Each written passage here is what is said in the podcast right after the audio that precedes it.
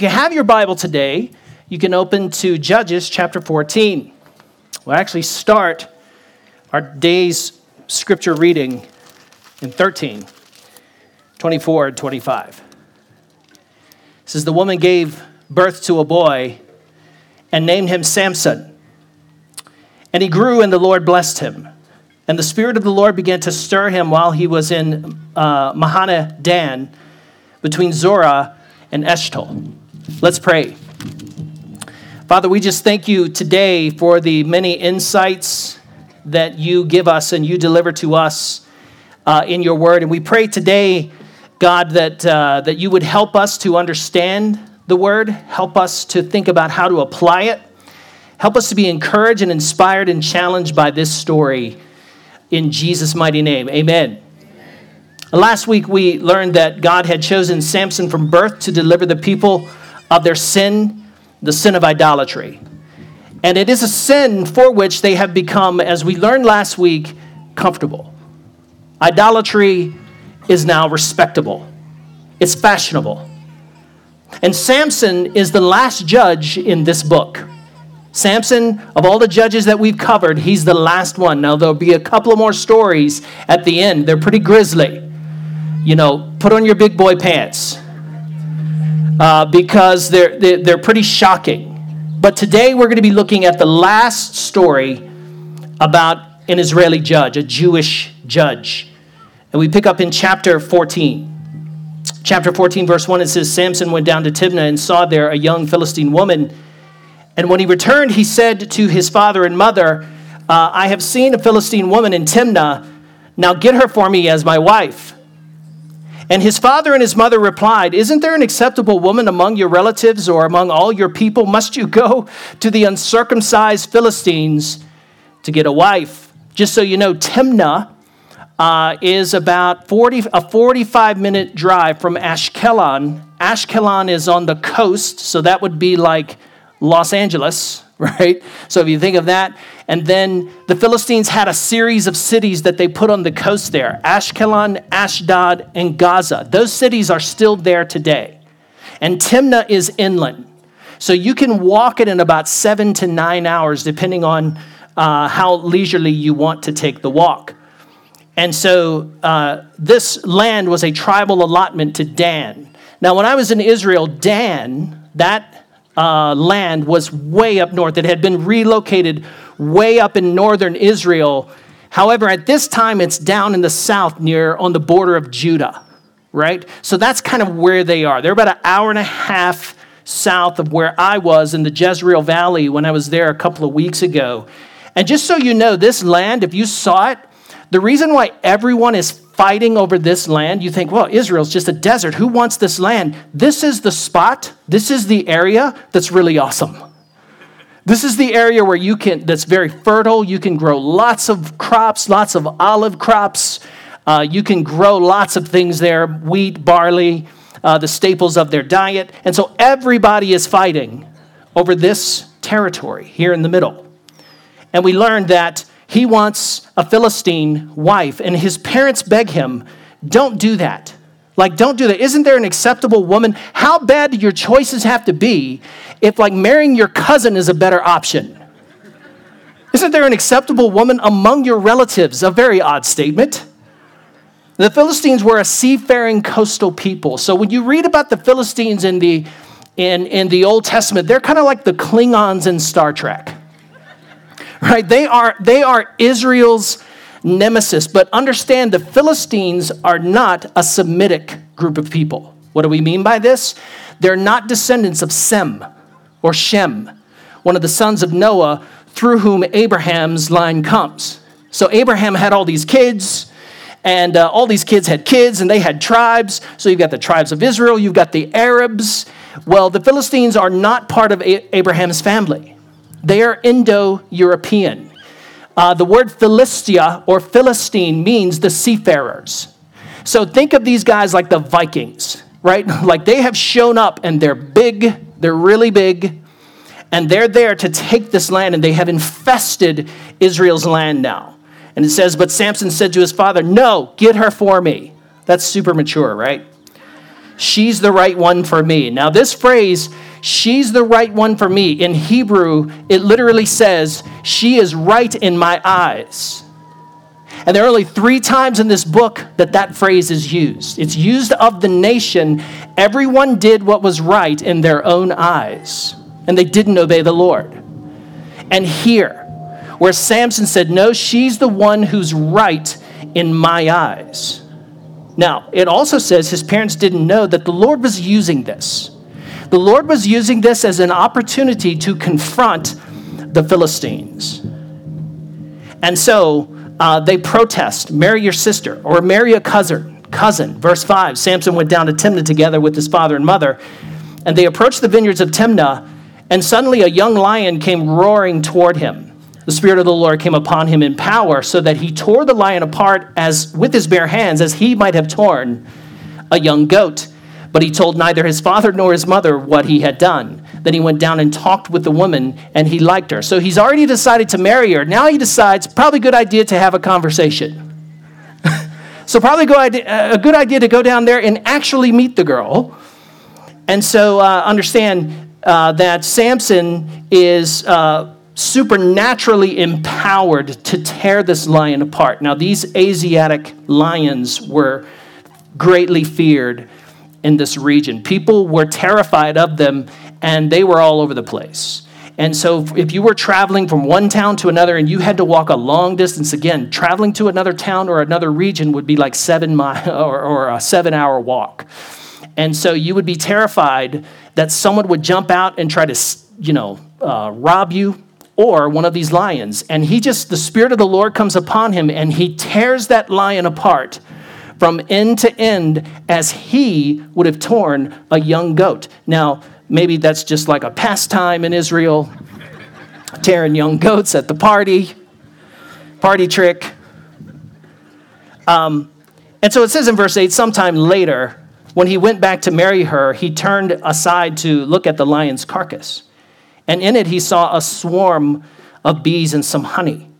And he scooped it out with his hands, and he ate it as he went along. When he rejoined his parents, he gave some to them, and they too ate it. But he did not tell them that he had taken the honey from the lion's carcass. So the fact that he scooped it out with his hands, this is the first incident where he becomes unclean. Because remember what Pat told us last week. He has three conditions to his calling, three conditions to his anointing. Remember what they are. He's not supposed to touch a dead body. Well, he's touching one here. He's not supposed to cut his hair, and he's not supposed to eat even a single grape. He cannot have anything from the vine, right? So here's the first incident in which Samson uh, he, he doesn't make good or he defies the conditions of his calling. Now, the fact that he doesn't tell his parents this too means he's also ritually defiled them. They are now ritually unsanctified. And the fact that he's hidden them, this from them also tells us that he's careless. And the scribe who wrote this story means to tell his fellow Jew, Jews don't be careless like Samson. Don't be careless like Samson, because this is the first step out of compliance with God and ritual purity. Verse 10 says, Now his father went down to see the woman. And there Samson held a feast, as was customary for young men. When, he, when the people saw him, they chose 30 men, men to be his companions or his bridegrooms, his groomsmen. Uh, and so he goes down finally to see the woman, his dad does. And the fact that he's never had a conversation with the woman up until now speaks volumes about his character. Not, we are not here dealing with a spiritual man. We're dealing with a gifted man, but a person whose heart is not after the Lord. And it says that he held a feast. This phrase in Hebrew, held a feast, means he held a drinking party. That's literally what it says. He held a drinking party. And a drinking party is exactly what you think it is it's, it's a, a means to get drunk and revel and celebrate. And so the strong implication here is that Samson partook of the strong drink available at the feast and this would be the second way in which he defies the conditions of his calling. Nothing from the grapevine, not even an alcoholic, non alcoholic juice was to pass his lips, not even one grape. And so here he is, the master of ceremonies, at a drunken kegger. Verse 12, it says, Let me tell you a riddle. Samson said to them, If you could give me the answer within seven days of the feast, I will give you 30 linen garments and 30 sets of clothes. Okay, so this is just a sign of wealth. Now, he doesn't have anything because uh, obviously he can't hunt and he can't fish. So he has to live off the land. He has to be a farmer. His, his, his, uh, his vocation has to be agrarian. And so he really doesn't have all of this to give them, but he tells them listen, if you can guess this riddle, if you can guess what it's about and solve it, then I'll give you, I'll give all of you this huge, massive wardrobe, which signifies wealth. But at the end of the seven days, if you cannot solve the riddle, you have to give me 30 garments. You have to give me all of these resources. And here's the riddle Tell us the riddle, they said. Let's hear it. He replied, Out of the eater, something, something to eat. Out of the strong, something sweet. Oh, he's clever. For three days, they could not give an answer. And then they threaten his fiancee. They tell this young Philistine girl, who's probably absolutely terrified, if you don't pressure him, if you don't find out the secret, that we're going to kill you and we're going to kill your dad and we're going to kill your whole family. And so she has this tremendous pressure to, to get the secret out of him. And finally, as is typical of his character, he finally tells her the secret. They reveal that they know it, and now he's got to cough it up. Now he's got to give them what he promised them in the wager. And he says, If you had not plowed with my heifer, you would not know the answer. Young men, can I give you some advice? You know where I'm going with this. Please, take it from a man who's made mistakes. Never refer to your wife this way, ever, ever. This is a bad idea. And so these unsolvable riddles were all the rage in the ancient world. People would constantly challenge one another or wager with one another with these unsolvable riddles and people who could, who could get the riddle uh, showed that they had the mark of the gods on them. And then in verse 19 it says, Then the Spirit of the Lord came upon him powerfully, and he went down to Ashkelon. Now remember, this is a coastal city, and it's still there today. It's one of their main Philistine, uh, Philistine coastal cities, right? And so that, then he goes down to Ashkelon, about a nine hour walk. He struck down 30 of their men, stripped them of everything, and gave their clothes to those who had explained the riddle. Burning with anger, he returned to his father's home, and Samson's wife had been given to one of his groomsmen. Bummer. Notice that the Spirit of the Lord still does come upon him. What does that tell you? That God is faithful to perform his will, God is faithful to, to carry out his purposes despite the lack of character of this young man. He's still called, he's still gifted, at least for now.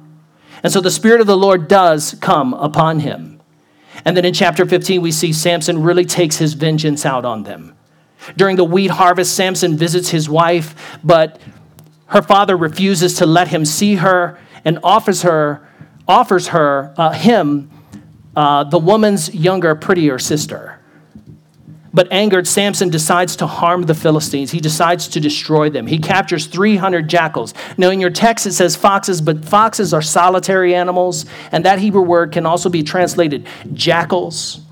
And so uh, they, he caught them in groups, caught about 300 of them, and then he does something so nefarious. Man, he does something so bad because not even the people who were trying to take over your land would burn your land. Because if they took over your village, they had to live in that village and grow crops in your village, so no one would ever burn your land. And here you have all these olive groves. And here you have all these beautiful vineyards, and you have all this barley and wheat out there. And what does he do? He ties torches between the tails of the jackals and sends 300 of them running into their, their farmland. And not only does he destroy them, he destroys the means by which uh, Jews who lived in that land could eat. So understand, he is a particularly mischievous little prankster. And the Philistines camp near Lehi in Judah, and they, they, they want an accounting for this. They want to kill him now. They burn his wife uh, and his, his fiance and his family to death. They end up dying anyway. And then Samson vows revenge and attacks the Philistines, killing many of them. Verse 9, chapter 15. The Philistines camp near Lehi in Judah. Now, this is where the story gets interesting because the Judahites, who are right there, right there in that territory where he lived, they should have come to his aids. They are Jewish brothers. And 3,000 men come to his doorstep and say, Hey, listen, you cause problems with us. We are very comfortable with the Philistines ruling us. And so you need to go. He says, Fine, just tie me up.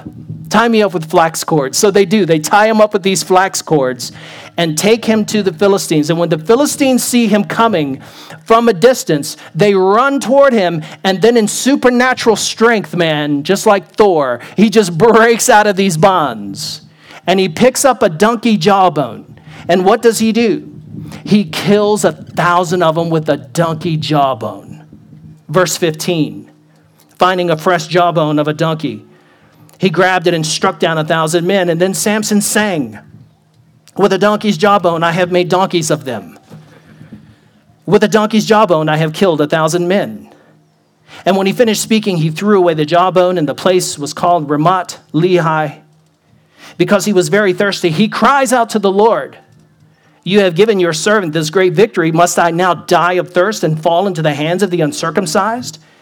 And then God opened up the hollow place at Lehi and water came out of it. And when Samson drank, his strength returned and he revived.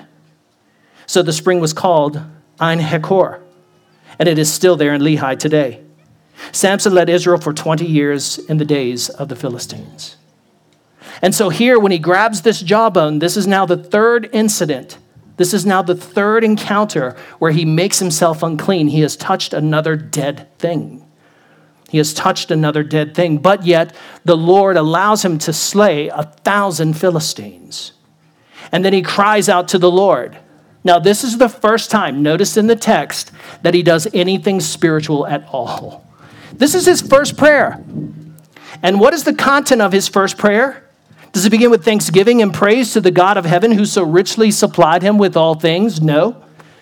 Does it extol the virtues of God and His greatness and His goodness and His mercy and His unfailing love? Nope. It's just a desperate Hail Mary pass, hoping that God will provide for him once again. And then when God does provide for him, does he say thank you? Does he say, Oh, Father in heaven, I'm so grateful for what you have so richly supplied? He does not. We are not here dealing with a spiritual man. We are not here dealing with a man like David who composes songs to extol the virtues of God. He composes these nonsense, these silly rhymes to celebrate his own strength and his victory. And so today we draw some lessons from Samuel. Here they are, or Samson. Samson was a chosen, but he was a foolish man. God is faithful even when our heroes falter. The author here means to paint a picture for us, it's a morality play about how to avoid personal ruin by growing up and becoming a mature believer who lives for God's glory and the good of others. And it is ironic that the wise, cracking wordsmith in Judges 14 is actually characterized here in the story as a fool. And this conclusion is evident when Samson's actions are compared to the Proverbs. So I'm just going to take a few minutes and compare his character with the Proverbs. The first thing we observe about a fool is this a fool brings sorrow and grief to their loved ones. Proverbs 10:1 and 17:25 and 19:13 say this. A wise son brings joy to his father, but a foolish son brings grief to his mother. A wise son is teachable, but a mocker will not hear the words of his father's rebuke. A foolish son brings grief to his father and bitterness to the mother who bore him. And we see this so clearly in Samson's interactions with Manoah. Parents had the prerogative to choose your mate back then. They arranged marriages. And here we have Samson going against his culture to say, No, I want this woman. You go get her for me. And so his selfishness, like a child, is just on display. He demands from his parents, instead of honoring them and respecting them, he disrespects them. He disobeys Moses' law to honor his father and mother, and he instead disgraces them. Fools bring grief and anguish to the hearts of their parents. We also observe that a fool displays disregard for the spiritual health of others. Proverbs 10:17 says whoever heeds discipline shows the way to life, but whoever ignores correction leads others astray. Samson has no regard for the fact that he's made his family unclean by giving them honey from a dead animal. The foolish person shows little regard or little apprehension or little restraint when it comes to leading others astray. They have no regard for the spiritual health or the well being of those closest to them, and how their hardness of heart is affecting the people around them. That's foolish. Again, we see that a fool wastes precious time on childish pranks. Proverbs 10:23 says a fool takes pleasure in juvenile antics. A fool takes pleasure in juvenile, wicked juvenile schemes. And right up to the moment the Spirit of the Lord leaves him in chapter 16, which we'll get to in a couple of weeks, but right up until the moment when the Lord, the Spirit of the Lord leaves him, he is still playing games. Still playing games. He is still tempting fate with his antics. And at some point, the adolescent has to become an adult, not obsessively tricking people with these infantile pranks, but viewing the world with sober eyes and respecting and honoring other people. You know, growing up in my dad's home, we were absolutely forbidden to, to play pranks on each other. Practical jokes, it was forbidden in my house. My dad had zero, and I mean zero toler- tolerance for practical jokesters. I learned that the hard way once. I grew up, and after I went off to college, I was really surprised in my dorm room that we had so many guys constantly praying, pl- playing practical jokes on each other in the dorm. And it really bothered me. Like I was tense all the time, and I felt like I was just gonna blow up at someone. And one day it came to a head. I, I was in the shower, and uh, Northwest College, the way their showers were, is they were individual showers with a glass door. So you had a little privacy there. And the guy in the stall right next to me, his friends come in. I see his friends come in with a Home Depot sized bucket of cold water and they pour it over on him and they run out of the bathroom howling with laughter. And the guy wasn't too happy, but he laughed also. And I got, and it triggered me. I got so angry. I got dressed and I very calmly walked down the hallway. I knocked on the guy's door and I said, Hey, I just want to, I just want to tell you, don't ever do that to me. And he kind of chuckled. And then he saw that I was serious as a coronary. now, I will admit to you, I could have handled that better. Like, I could have handled that in a more spiritually mature and gracious way. But I wanted him to know, in no uncertain terms, don't ever pull a prank on me. And since then, I've been able to reflect on why it bothers me so much. I didn't let my kids do it growing up. And here's why I, I figured out my dad was actually teaching me a principle without ever saying it. He was saying, You need to be a man, and this is what men do. Men don't pull pranks on each other. Because when you do that and you laugh at someone else's expense, what happens is, is you dishonor that person. You rob them of their honor, you rob them of their dignity. And this is what characterizes Samson's exploits. He's a prankster. His juvenile antics finally, in the end, will catch up with him, and the Spirit of the sovereign Lord will leave him. We also observe that fools become isolated. Notice that Samson doesn't have any allies in the story. Proverbs 15 22 says, Plans fail for lack of wise counsel, but with many advisors they succeed. Proverbs 12 15 says, The way of fools seems right to them, but the wise will actually listen to the advice of others. Samson is a man without an ally. Samson's isolation prevents him from hearing the truth about himself. When men become isolated, listen, they become self serving. When men become isolated, they become self serving. They don't serve the good, the common good. And notice that he makes no effort to appeal to the Judahites. They should be helping him. 3,000 men from Judah, they should be routing these Philistines and driving them out of the land as God had commanded them, but they're not doing it. A true ally will support you, but also challenge you. A true ally will encourage you, but they'll also tell you the truth about yourself. And Samson is a man without a confederate, he is a man without a counselor. He's a man without a friend. He's going it alone, and eventually it's going to rob him of the opportunity to serve the Lord. And that happens a lot in ministry today, doesn't it? We see this happening to Christian celebrity pastors who become isolated and then they just veer off the path because there was no one in their life to ever tell them, hey, listen, you're veering off the path. You're veering off the way. Next, we see that fools become skirt chasers. Fools become skirt chasers. His fondness for foreign women epitomizes his foolishness. I'm going to read from you from Proverbs chapter 2, verses 12 through 19.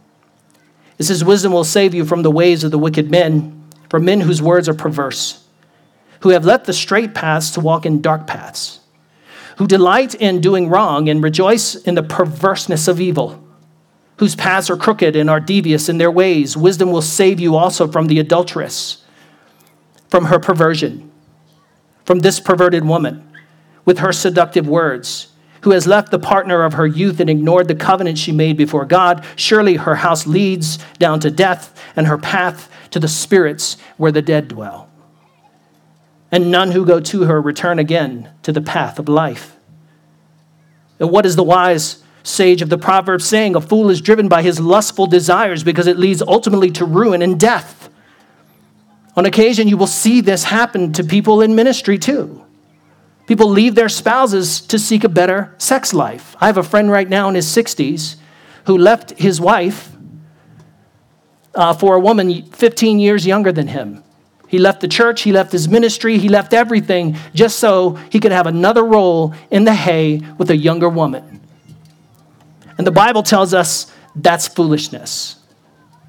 And the tragedy of it is you see a person like that, they emerge on Facebook again, and what are they asking you for? For forgiveness for their failing. But there's no repentance, there's no turning away from it. There's no turning away from that sin. And so you'll hear them say things like, Well, God just loves me unconditionally. And I don't care how much these people extol the so called reckless love of God. Listen, that's a false theology. God's love is not reckless, God's love is perfect, and God's love is purposeful. And the fact is that they have become isolated, sinful, lustful, self centered people who have walked out of relationship with God and they don't even realize they have. And that is what characterizes Samson's life. He's walked out of relationship with God, he continues to offend God, and now he doesn't even know. Chapter 16, we'll find out, he doesn't even know the Spirit of the Lord has left him. He doesn't know. And it's so sad. And let me tell you, you may get away right now, young men, listen to me, with being a young buck, a playboy, sowing your wild oats and wreaking havoc for a little while.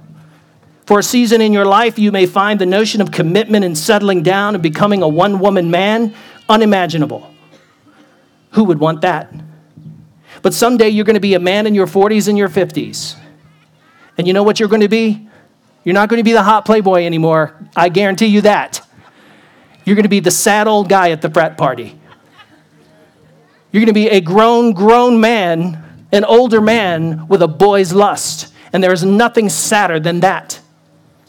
And instead, what the scriptures challenge us to do is to not go it alone, not be isolated, but then not just become isolated also in our lust and in our desire.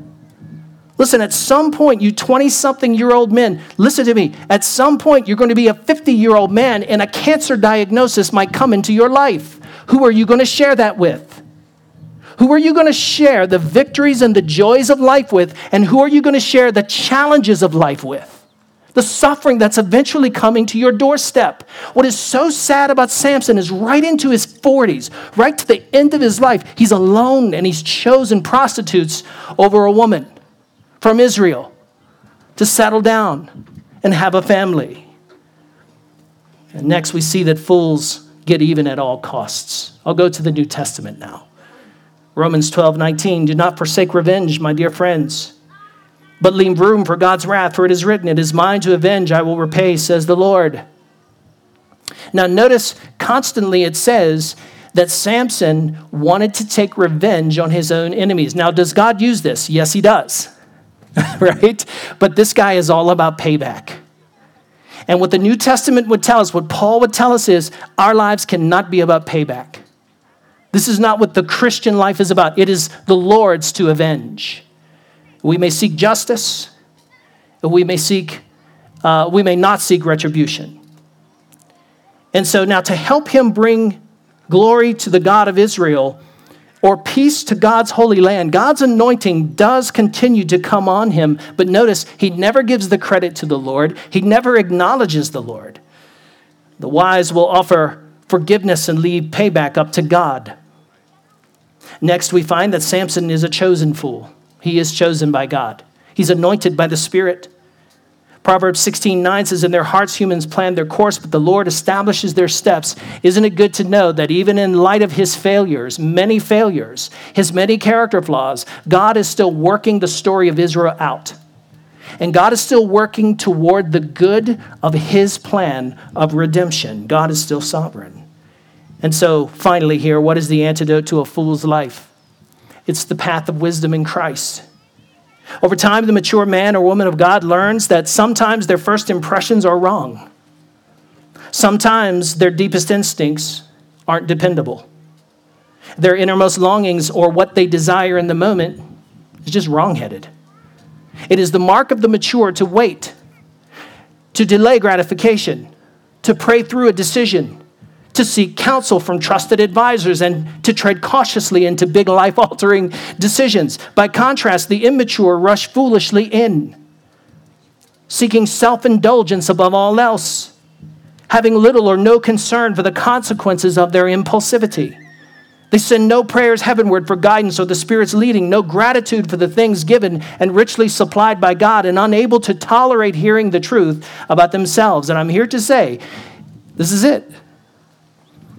Listen, if you require every longing and desire of your flesh to be met instantly, to be coddled and never told the truth about yourself, to be praised for your brilliance and effortless competence, congratulations, you're a toddler. because that's what toddlers are, right? You give them an A for effort. And Samson's story, no doubt, is a morality play. It shows us the futility of extending our adolescence into adulthood. It paints a graphic and tragic picture of people who just never really actually grow up in the Lord. But this is not the Lord's will for us. By contrast, God has called us to grow in the grace and the knowledge of the Lord Jesus Christ. Next week, we're going to talk about that. We're going to look at how Samson's anointing, the anointing, the spirit enablement that God had for him on him, is actually contrasted to the Christian life.